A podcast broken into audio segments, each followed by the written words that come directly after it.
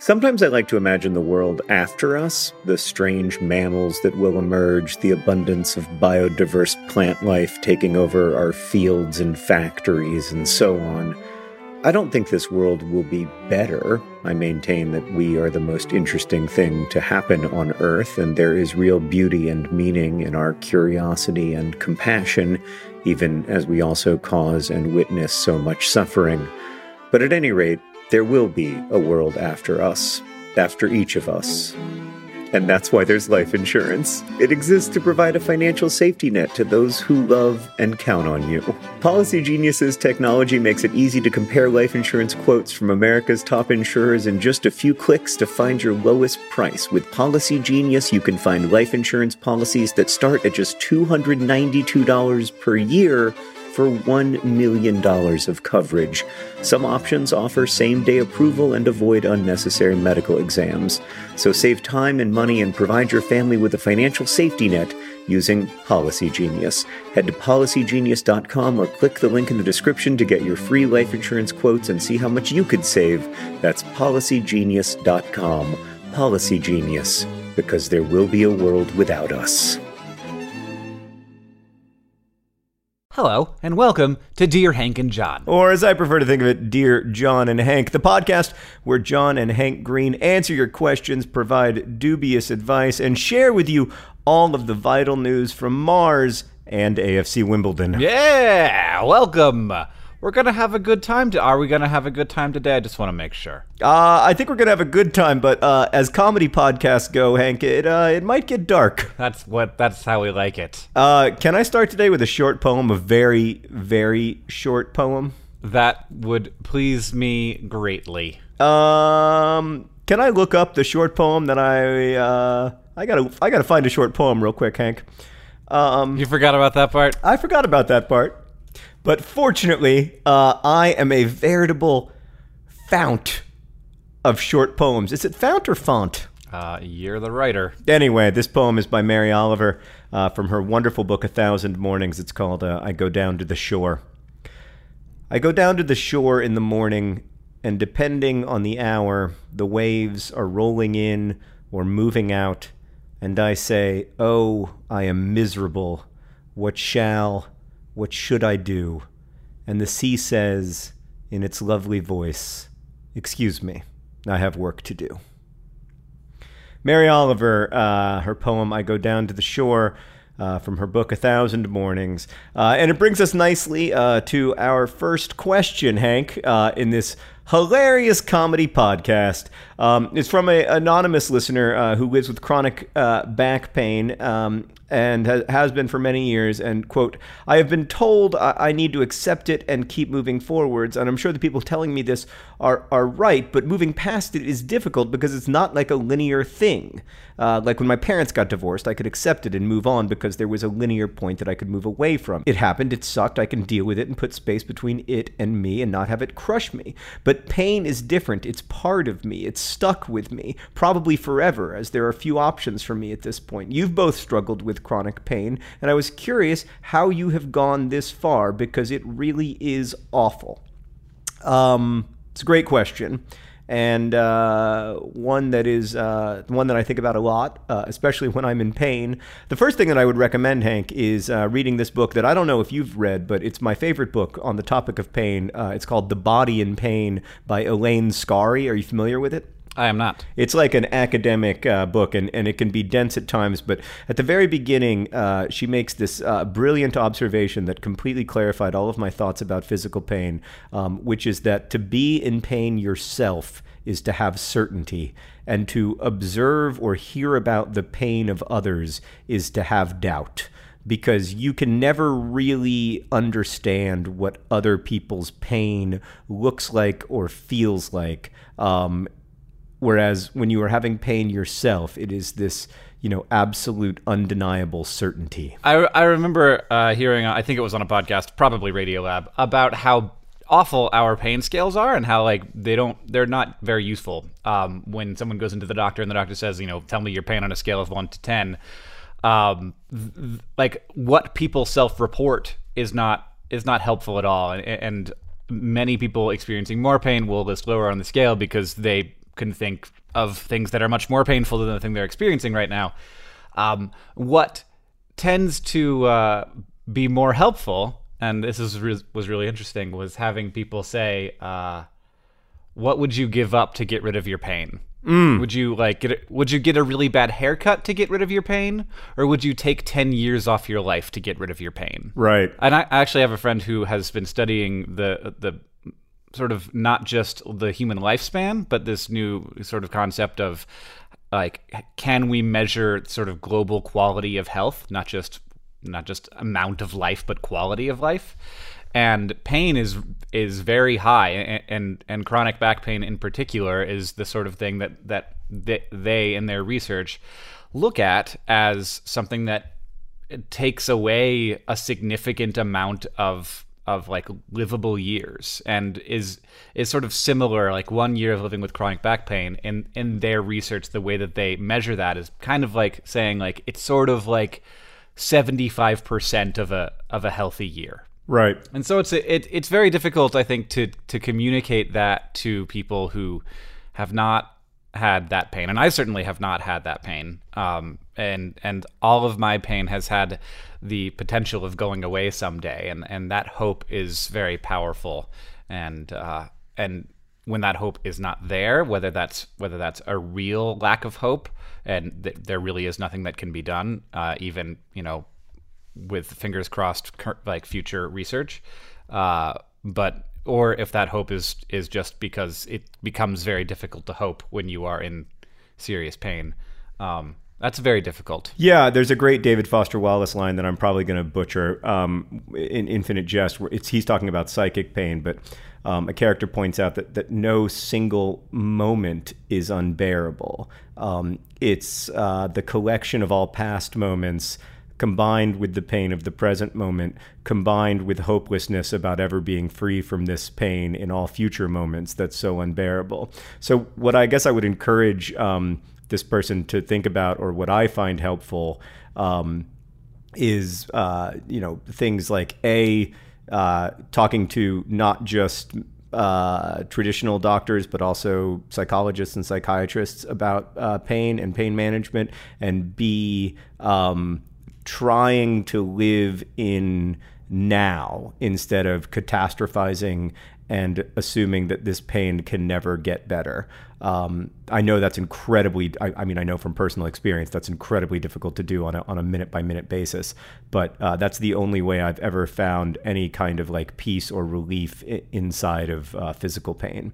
The other mm-hmm. frustrating thing about physical pain is that it defies language. Like it's very difficult to describe pain. I have a theory that one of the reasons we invented metaphors in the first place was as a way of dealing with physical pain because you can't describe it except metaphorically. It's like an ice pick behind my eye. It's uh, it's like uh, uh, being stabbed in my jaw. It's like you know, it's always like something. It always yeah.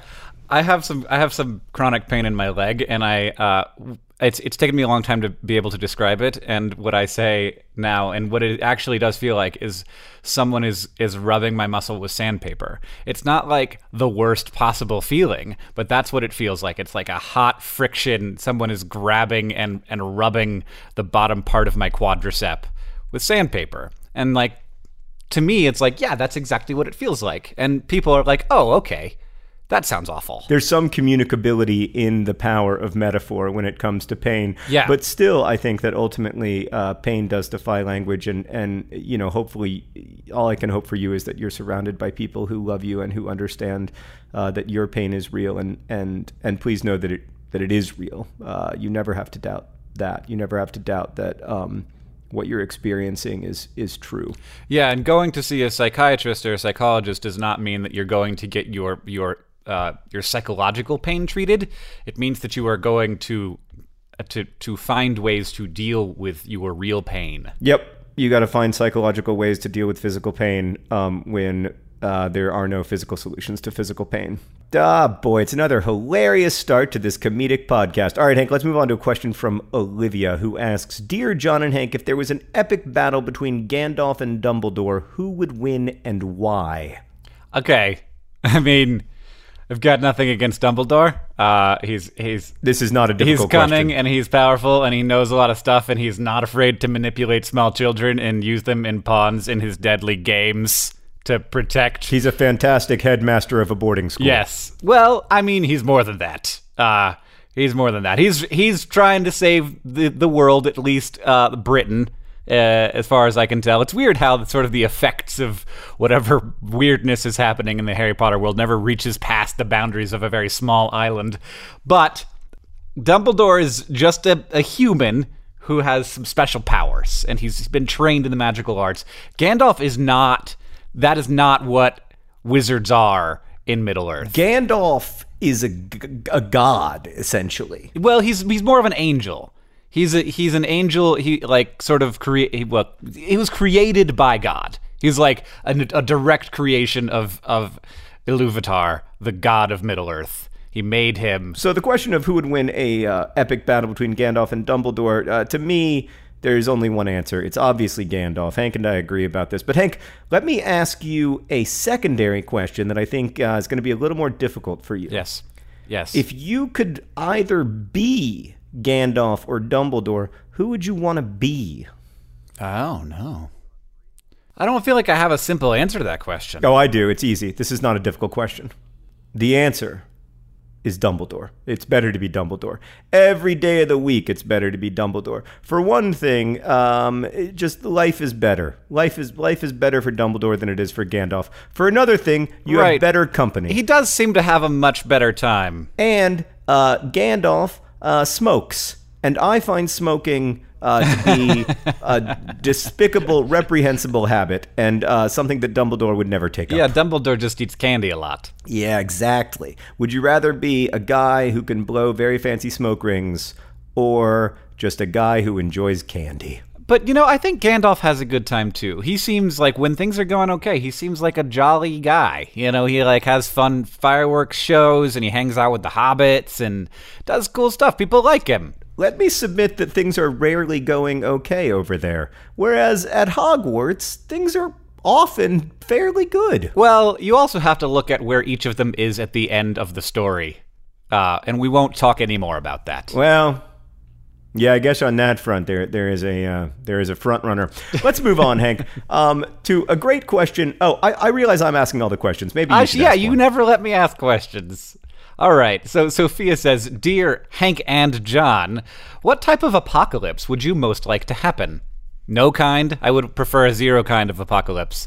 I just don't like what. Hmm. I, why does there have to be an apocalypse? No, I don't. I want my apocalypse to be the heat death of the universe, the inevitable, unavoidable moment when there is no more uh, distribution of of energy unequally throughout uh, throughout space time, which is going to happen, but it's the longest time it could possibly take. Well, Hank, you'll be surprised to learn that um, I am uh, looking forward to the apocalypse and spend a lot of time thinking about it. Uh, I actually own um, the Cambridge Encyclopedia of uh, Eschatology, which is the study of people's thoughts about the end of the world. Um, and I have uh, a tremendous amount of what's called eschatological anxiety, worry about uh, the end of the world. I am a big believer in in uh, in in uh, at least human the human apocalypse uh, coming in the form of a uh, you know not a, not a bang but a whimper. I think there will be a series of sort of like minor bangs over the period of like maybe the next five thousand years, and then we'll be reduced to like maybe ten thousand mating pairs, and uh, then we'll just kind of fight it out until there's none of us left. Well, down at ten thousand mating pairs, you really have the opportunity to do the whole thing over again. But we won't. Why not? Yeah, It's just not like us. Um, I want to say a couple things. First, I've never heard the word eschatological, and I like it, and I like that it includes the word scat. It makes me think of poop, and it makes me think of that wonderful musical genre or musical technique. Well, if you looked at the if you looked at the word in a dictionary, you would see that it in fact does not contain the word scat. Is what? How is it spelled? Is there a Q? Is it Uh, E S Q U A T? C H Ah, esk. Eschatological. You didn't make it very. Fu- you didn't make it very funny. Needless to say, Hank did not participate in the Scripps Howard spelling bee. Eschatology is not a hard word to spell. well, I've never heard it before. Well, it is a uh, it is a Christian specific term, and you come from a broader uh, religious background. So uh, the other thing I want to say is when I was in college, I wrote a song called Rome Didn't Fall in a Day. Yeah, Uh, because everyone says Rome wasn't built in a day, and, and then everybody looks at uh, everybody looks at America or, or Rome and, and says like you know how like and, and sort of the imagined uh, crash comes like immediate and and like in a in a, a matter of days or weeks or months, uh, when really that's not how it works. Rome took hundreds of years to fall, and and so did all great empires for the most part. So I mean, in fact, you could argue that there was something of a Roman Empire until like uh, World War One. I. mean, it all depends on how you define uh, Romanness, and and you could argue that there's a Roman Empire uh, now seated in, the, in at the Vatican City that extends. Uh, you know, I mean, beginnings and ends in general uh, are extremely undramatic. Uh, I, I found this with almost without exception because everything that seems like it's going to be an event turns out to be a process. Everything that seems like it's going to be a revelation turns out to be like something that happens over years. yes, Uh, Hank, we've got a question from Kathy. This is a very important question. Dear John and Hank, it's hot. I am too hot. What are some good ways to cool off? I have a song about this. You do. It's called It's Too Hot. Yes, it's called "It's Too Hot." I have a song about everything. Apparently, the the the end of the world. I should write more songs about the end of the world. I sure do talk about it a Today's lot. Today's podcast is sponsored by Hank Songs, uh, available now at dftba.com. Thank you, Hank Songs, for your continuing patronage of our little podcast. Today's podcast is also brought to you by the fall of the Roman Empire. it took not it wasn't an immediate process. It took many hundreds of years and lots and lots of people died. Thank you, fall of the Roman Empire, for your support of the world as it is today. We'd love to thank our sponsor uh, for today's podcast, the Archduke Franz Ferdinand, whose assassination in 1914 sparked World War I, the event that once and for all ended any argument over whether there was still a Roman Empire. Sponsoring this podcast, Gavrilo Princip, who shot the Archduke Franz Ferdinand after walking out of a sandwich shop because he really didn't like the idea of the Austro Hungarian Empire. And we'd also like to thank uh, the Archduke Franz Ferdinand's uh, idiot uncle, the Emperor Franz Joseph, uh, who never even really liked his nephew, but still got angry enough about the assassination to go ahead and start World War I. Thanks for sponsoring our podcast. Emperor Franz Joseph of the now non existent Austro Hungarian Empire.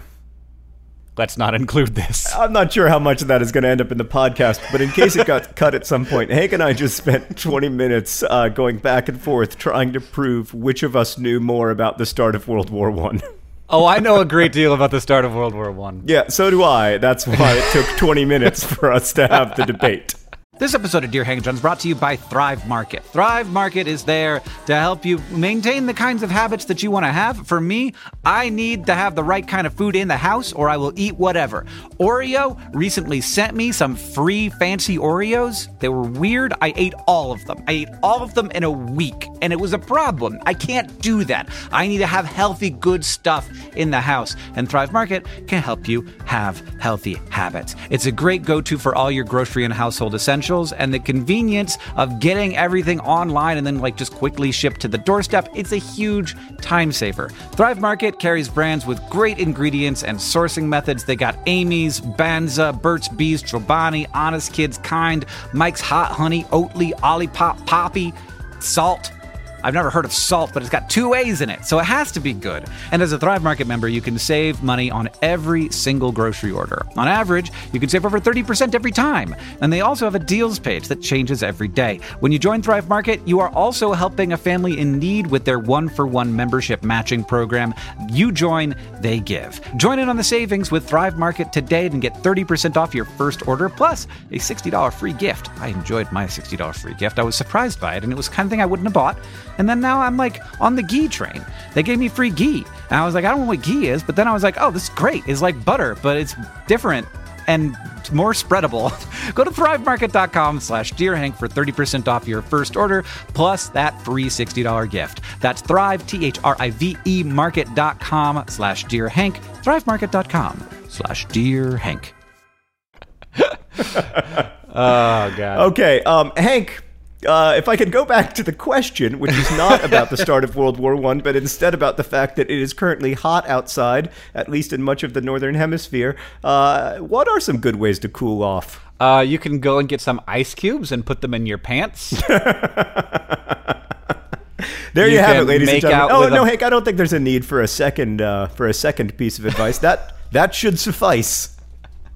So there you have it, uh, Kathy. Another thing that I used to do, even though I know that that's the only piece of advice we really need to share, is I used to uh, put my hat in the freezer every night, and I would wake up in the morning and put my hat on. That's a good idea. Yeah, that's when I lived in Chicago. I find that in general, uh, just a, having having something cold is extremely helpful. You wouldn't really think it, but just like holding on to a cold thing cools down your whole body quite a lot. There's a lot of blood vessels in your hand. Hank, uh, speaking of your knowledge of science, we've got a question from James who writes Dear John and Hank, if the universe has no edge, how is it expanding?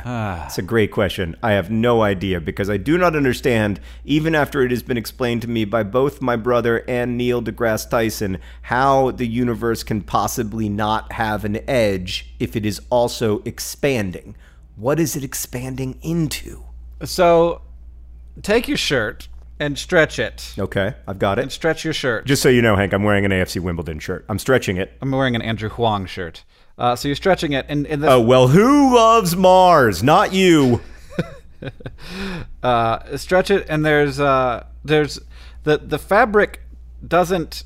So like ignoring certain things, the fabric doesn't expand into anything. It just expands.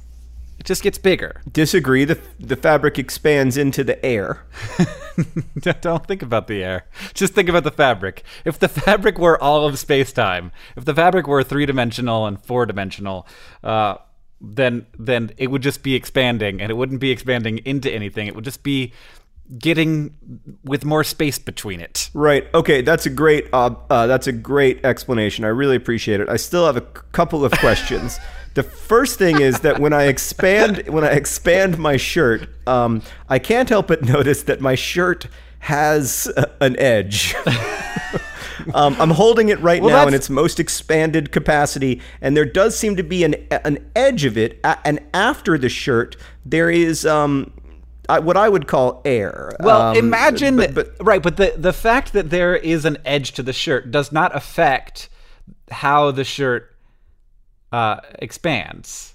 If you if you had an infinite piece of shirt and you stretched it, what would happen? I cannot imagine. I mean, first off, asking me to imagine an infinite piece of shirt is a big ask. I was just having this conversation with my five year old son, actually, because he said um, that he was having an argument at camp over whether infinity was the biggest number or whether infinity plus one was the biggest number. And I had to explain to him um, that first off, not all infinities are of the same size, and secondly, infinity is is not a number. Like infinity is not a very large number. It, it, it's it, it, it's just a countlessness. yeah. It- and so you're asking me to an, imagine an infinite shirt, right? Yes. All right. I think I have it. And then stretch stretch the shirt. I'm stretching it. So what happened? Uh, well, first off, I can't, I can't notice that even in my mind, the infinite shirt does have edges, but I know that that is a weakness of my mind because the infinite shirt can't have edges because the infinite shirt is not very, very big. It's infinite, which is different from very, very big. So I'm trying to train my mind to imagine that. Okay, now the infinite shirt is stretching. so two points two points on that infinite shirt just got farther apart. The two points on that infinite shirt got farther apart. Quick question What did that infinite shirt expand into? I think that the problem is not with the expanding. I think it is with the infinite. I think that is that's the part that we really have a hard time with. Because because it doesn't need to have expanded into anything because it was infinite. It can't expand anything. It, it can't expand into anything. It was already as big as it can be. So what you're saying is that the universe doesn't have an edge because it's infinite and it's able to expand, but there's nothing on the other side of that expanse because it has no edge. Kind of, yeah. Oh man. I mean, There, there's not there's not an expanse to be on the other side of. oh my god, this is such a funny comedy podcast. Um Amy asks, Dear Hank and John, why do we have individual fingerprints? What practical purpose could they possibly have evolved to serve? I know the actual answer to this question. Uh, John, do you want to take a guess? I do want to take a guess, Hank. Thank you for the opportunity. We evolved individually distinct fingerprints so that every person uh, could grip slightly different objects well. that is my guess. Is that correct? I mean, no, but I love it. I love the idea that like uh, that, that like there's just over the broad spectrum of humanity, there's a person that can Right. hold everything perfectly. Like like Right, no so one like, object. there's one person- Yes, there's only one person who has the perfect fingerprints for the iPhone 6. and there's only one person who has the perfect fingerprint to, like, uh, I don't know, hold a trillium flower. There's only one person who has the f- perfect fingerprint to to hold the particular club that killed the first mastodon. Yeah. Okay. Um. Uh, I, I love you. I love it. Um. The the answer uh is that fingerprints uh are there because they help us grip things. They they increase the surface area of our of the of our fingers and and they do increase uh, the friction between our fingers and surfaces. So they're they're helpful. So I was yeah. right. I was right. You're you welcome, can tell that Amy. by like rubbing Thanks your for like listening. four like your your the tops of your fingers on your desk and then rubbing the bottoms of your fingers on your desk. The, the, your your bo- your fingertips will stick more. Um, and as for why we evolved to have individual different fingerprints, every person has different fingerprints. We didn't evolve to have different fingerprints. That is just a weird consequence of how fingerprints are made when we are in the womb, and partially Or, or or John's I was right. One of those two things are the truth.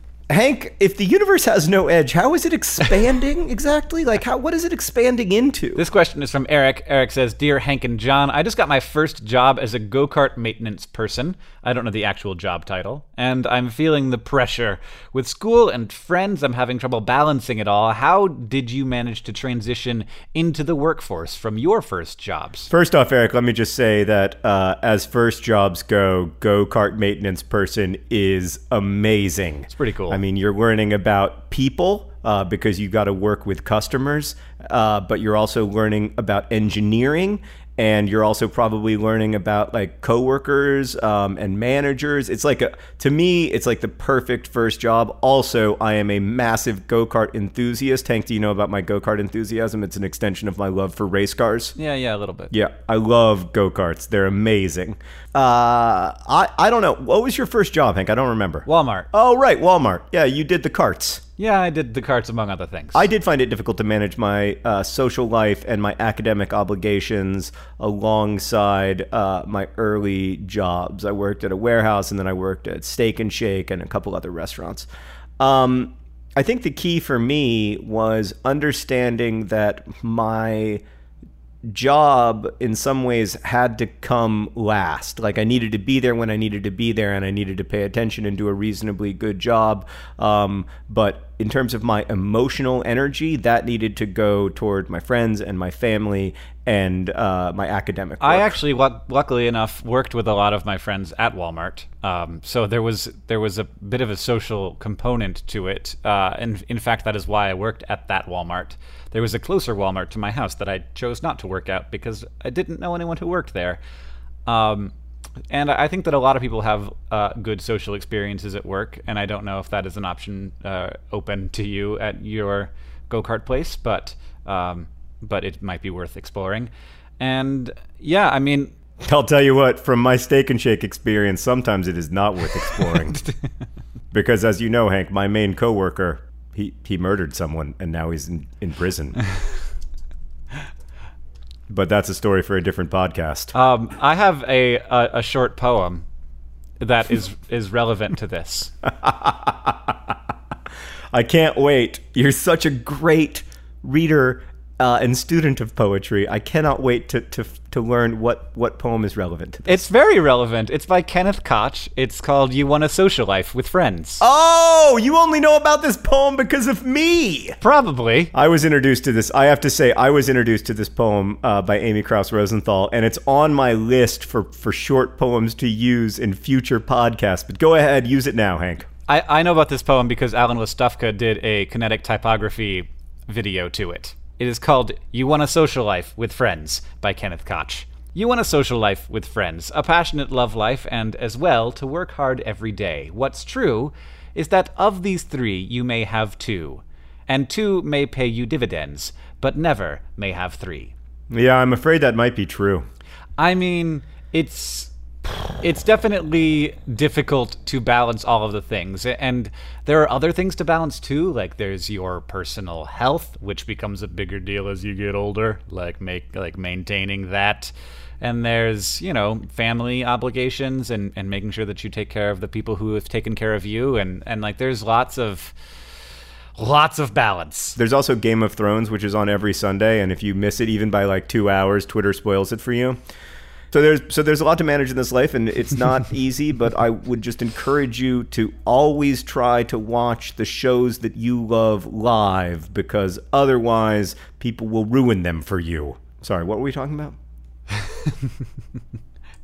time management is hard Hank, do you ever pause to consider the fact that our father uh, worked on fishing boats in Alaska, and like it is difficult to perceive to, to like see that in my mind's eye yes and he like mushed dogs in Alaska and he hiked most of the Appalachian Trail and he like froze camping in the Grand Canyon and look at us just a couple of guys sitting in comfortable chairs It's a very nice chair. Actually, my dad bought this chair for me. he took me to the to the office store and he was like, "You're getting a real chair." dude you know what's funny about that mom bought my chair for me she even paid for it it was my 27th birthday present this lazy boy that i'm sitting in right now It may have been my 27th birthday present. oh man but we didn't know that 27 was was was chair birthday. all you 27 year olds out there make sure to uh, ask your parents for a very special birthday gift chair Chairs are very important to your happiness. Okay, Hank, one more question before we get uh, to the news from Mars and AFC Wimbledon, the most important portion of the podcast. This is from a 12 year old Harim. Hypothetically, how much would it cost to move AFC Wimbledon, the greatest football club in the history of the world, to Mars, a cold dead rock in the vacuum of space, for a day? How much would it cost, Hank, to move AFC Wimbledon to Mars for a day? And I'm going to go ahead. I'm going to give you. Uh, I'm going to. I'm, I'm going to help you out with some numbers. Okay. Oh wow. We're not going to move AFC Wimbledon Stadium. That's unreasonable. And we're not going to move uh, anything. Uh, nec- eh, eh, we're not going to move anything more than is absolutely necessary for AFC Wimbledon to play a match on Mars. Right. So that is a goal.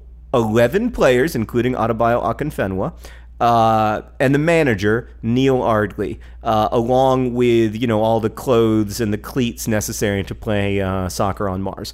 The, the, those are your requirements, Hank. How much would it cost to move AFC Wimbledon to Mars for one day? Uh, how many players are there on AFC Wimbledon? Well, uh, we, we I think we're going to go ahead and not bring any substitutes, um, I, and so just the 11, 11 starters. 11. Yeah, a goalkeeper and 10 outfield players. Have you just never watched a soccer game in your entire life? So how are they gonna, how are they going to play a game? Are they, can they play like like 5 on 5 or something? No, they're going to play um, against a team that uh, that didn't. That lives on Mars. they're going to yeah, they're going to play against a, a team that is currently on Mars. Okay. Um, and they're, they can they only go for a day or can they stay for a while? Is it cheaper to stay? Yes. Can you briefly explain to me why it is cheaper to stay on Mars than it is to just uh, come and go? Because you have to sort of launch at the time when Earth is closest. And so when we when we launch the Earth mission, it will be at a time when Earth is closest to Mars, and by the time they get there, Earth will be far away from Mars. So you have to wait for Earth to get close again. Wow. All right, so we will amend uh, Hareem's question. AFC Wimbledon will be taking a how long? How long? What, what kind of what kind of Mars? I I don't I don't know. Like probably a year. A no, year? Probably months. Probably months. Months. Hank, AFC Wimbledon has a game every single Saturday. we can't we can't take months away. What what what will happen to our position in League Two with Adebayo Akinfenwa on Mars instead of playing in in, in in in England? Sorry, I'm getting upset. I sometimes stutter when I'm upset. I bet we could get like sort of the cost down to like one and a half billion per person. Million or billion? I find that question funny. It's billion with a B. Billion with a B per person. It's a long it's a long trip. You think the cost of uh, moving AFC Wimbledon to Mars uh, would be 1.5 billion dollars per person times 11 is uh, God, I'm so bad at math. What is it? li- 16 Wor- work it work it, John. $16.5 billion is your proposal for getting uh, AFC Wimbledon to Mars. Does that include the, the I don't know. That's that seems low. That seems low to me. Now that now that I've you've said it out loud. Well, I also I forgot Neil I forgot Neil Ardley, the manager, so that's 18 billion. yes. Um, okay. Uh, if any of our listeners uh, have more precise information on how much it would cost to get AFC Wimbledon to Mars, uh, go ahead and send us emails with your calculations uh, at hankandjohn at gmail.com. That's also where you can email us your questions. Thank you uh, to Hareem and everybody who asked a question today. Um, Hank, it's time for the news from Mars. What's going on in uh, Mars these days? Geologists have discovered glass on Mars, which is not in itself super surprising because glass is formed here on Earth when meteorites impact the Earth. So uh, it is it was likely that glass would be uh, around on Mars. The the news, however, is though that they are able to, for the first time, detect where there's a lot of glass on the surface of Mars from orbit using uh, using some spectroscopy techniques that are brand new. And the cool thing about that potentially is that here on Earth, when glass is formed by natural events, you can actually uh, it actually captures some of the atmosphere in the glass, and so you can look inside the glass and see uh, what uh, what the atmosphere was like when that glass formed on Earth, which gives us a little bit of insight into the history of our planet, and that will also potentially give us insight into the history of Mars, which is great because uh, a lot of the ways that we here on Earth uh, figure out, you know, what the world was like a long time ago, uh, might not work as well on Mars, but this should work just fine and could potentially tell us if one day in the distant past Mars had life on it. Hank, uh, quick question. You're saying that glass contains the history of the atmosphere from when it was made? Yeah, like traps little little bubbles of air. I mean, I like to make fun of your Mars news, but that is actually pretty awesome news. Dang it. I never know what you're going to be excited about. I, I I really don't. That's fascinating. Well, I think that my favorite thing about it is that unlike most of your Mars news, it actually is happening on Mars. um, so the the news the news from AFC Wimbledon this week, Hank, as you know, uh, AFC Wimbledon is a club uh, that was formed by a group of fans after uh, Wimbledon FC uh, departed uh, for uh, the town that shall not be named in the greatest scandal in the history of English football. Um, it's a fan owned club, a fan controlled club, but it's also uh, a, very charity oriented um, club. They have a great foundation, the AFC Wimbledon Foundation, and they also partner.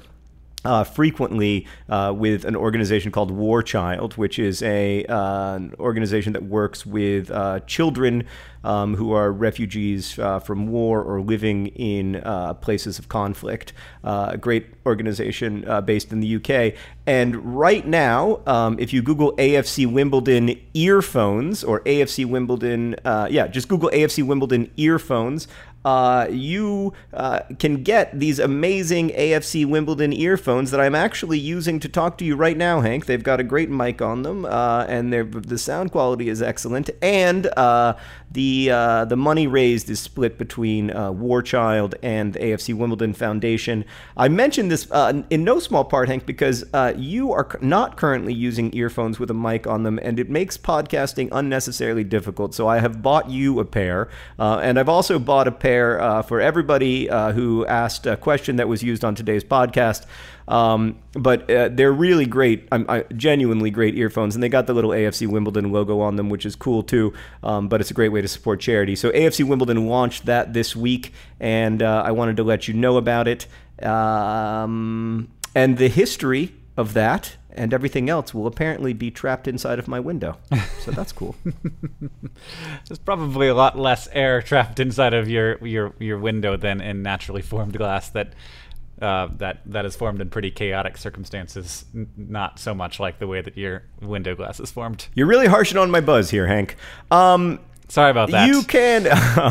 that's kind of that's kind of the Hank Green story, though. Um, uh, I have some like Hank tells me a little bit about science. I make some kind of broad, metaphorically resonant conclusion about it, and then Hank is like, "Yeah, but no, not actually."